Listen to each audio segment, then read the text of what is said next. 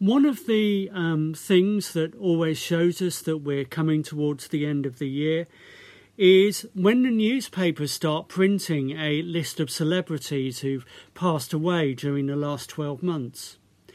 They've left, presumably, a body of work of some sort behind them.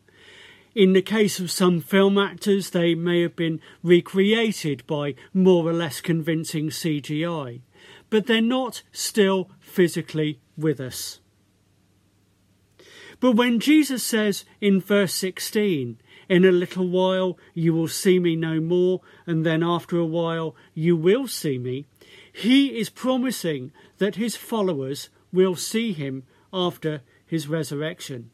He will return bodily to his followers, he remains with us by his Spirit, and he will return to us again. And so the disciples haven't quite got this. What, do they, what does he mean, they ask? How long is a little while? Why will these things happen? Because he's going. The little while until Jesus' arrest would be a matter of hours, till his resurrection, three days. Whilst we wait for his return again, we don't know how long this little while will be, but we do know that it will be very short compared to the eternity that we will one day spend with him. And in verse 19, Jesus knows the questions that they're asking each other, and he asks them rhetorically, of course, what they're talking about. God knows the very human questions that we ask ourselves when we don't understand what life is doing to us or to others. When bad stuff is in the news, as it so obviously is at the moment. We're not always given the explanation, at least not in the time frame that we'd like it. But we do know that the Jesus who came back from death is always alongside us. And so Jesus doesn't give them a pat explanation. He doesn't say, okay, X is this, Y is this, Z is that but instead he points them to a joy that he's going to give them when the separation of the crucifixion is over. You will weep and mourn while the world rejoices, he tells them in verse 20, but your grief will turn to joy. And when Jesus died on the cross, his human enemies rejoiced that this challenging troublemaker had gone. Hell itself rejoiced while it could. But then Jesus came back.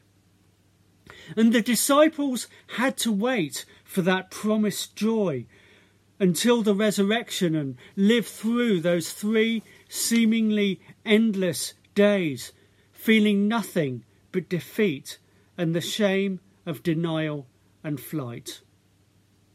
And whilst we know that our joy will be complete one day in the future when Christ returns again, we've not been left in the meantime with nothing, with just a, a grim stoicism, a stiff upper lip as we endure this life.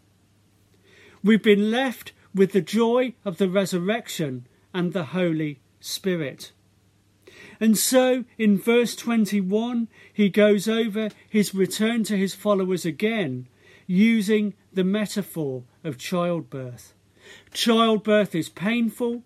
All of us men are probably thankful that we don't have to do it. But it's the thing that causes that pain that brings forth the joy of new life. The pain of what Jesus went through has brought us new life too. And the joy of the new life brought by the resurrection in such contrast to their dejected state before that first Easter would cause his followers to endure anything, even death, for the sake of the kingdom of God. And when we think about everything we have in Christ, um, the eternal promise He's given us that adds such flavours to the good things we enjoy in this world. The fact that Jesus gave Himself for us, came back from death, ascended to heaven to prepare an eternal home for us, and guides us through life towards that end by His Holy Spirit. It's a massive statement, isn't it, about just how much each of us matters to God. But when we talk about a joy that can't be taken away, a joy in any circumstances, there's a danger, perhaps, isn't there, of it sounding trite, unrealistic, a bit perhaps like the ending of Monty Python's Life of Brian, where uh, somebody sings Always Look on the Bright Side of Life while they're being crucified. Feel free to whistle it now.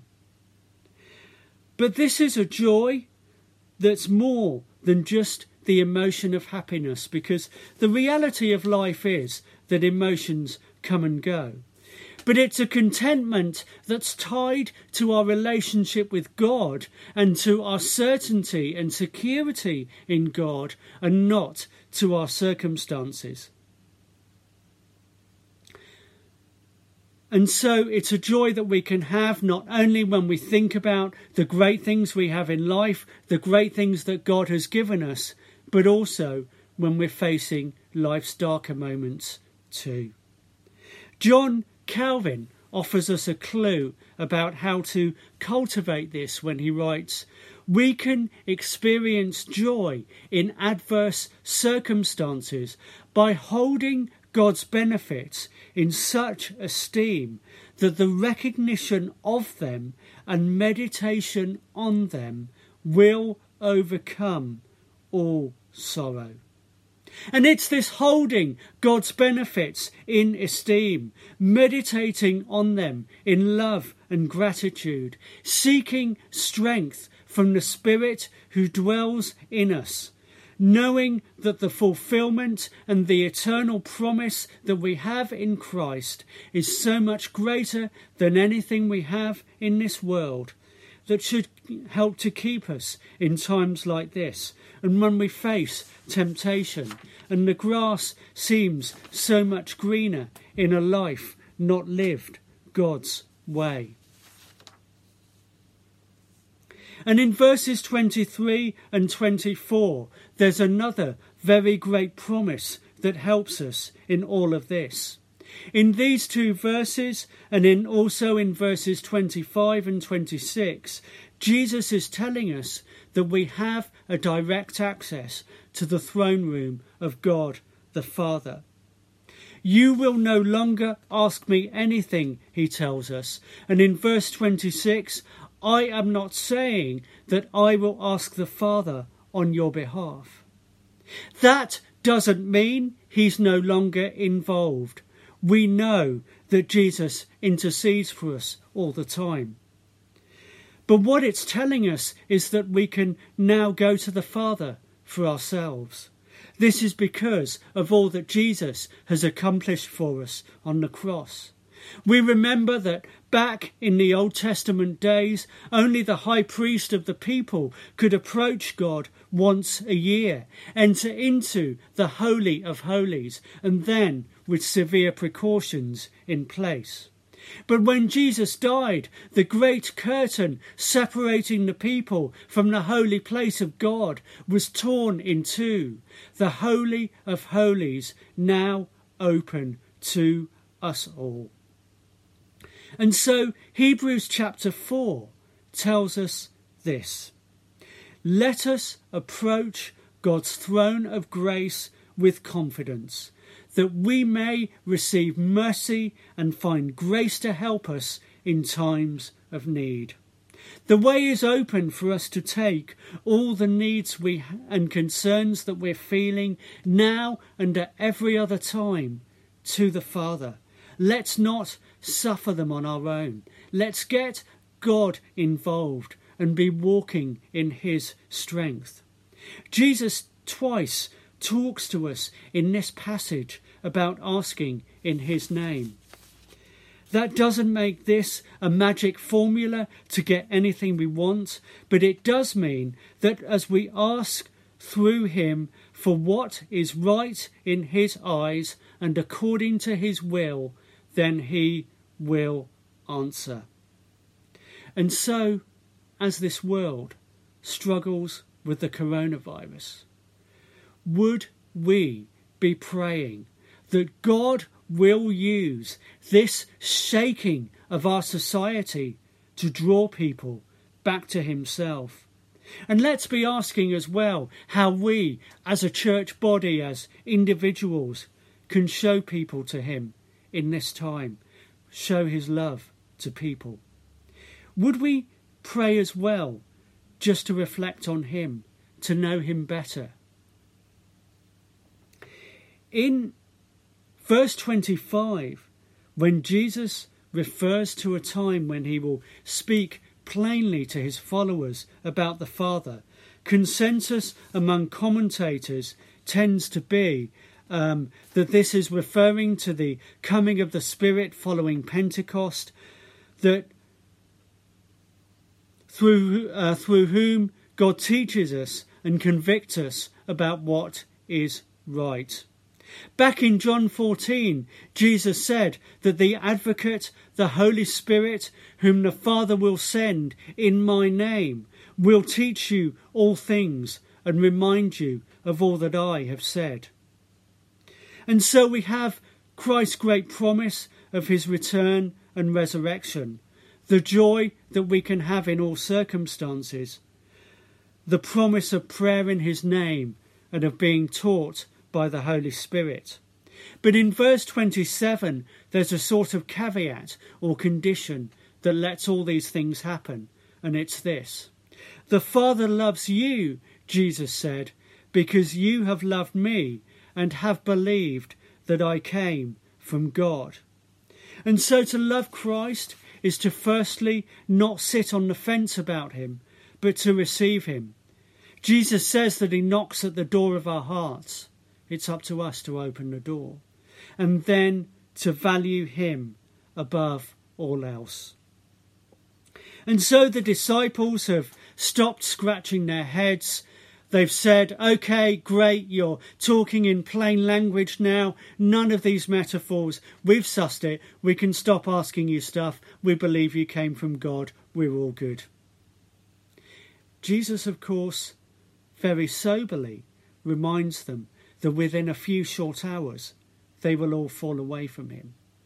But see, he knew this when he spoke to them about seeing them again after the resurrection. He knew this when he spoke about the Holy Spirit, about their direct access to the Father.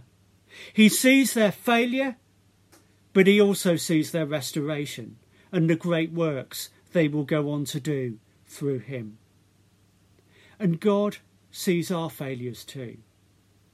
But as long as we keep coming back to Him in repentance, that's not the end of our story either.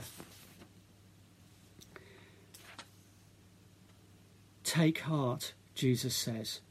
In this world you will have trouble, but I have overcome the world. He's overcome the world because he's overcome the sin and evil that we let loose when we fell away from God. And so he leaves us with this eternal promise that life is more than this. Life is more than what we're looking at now.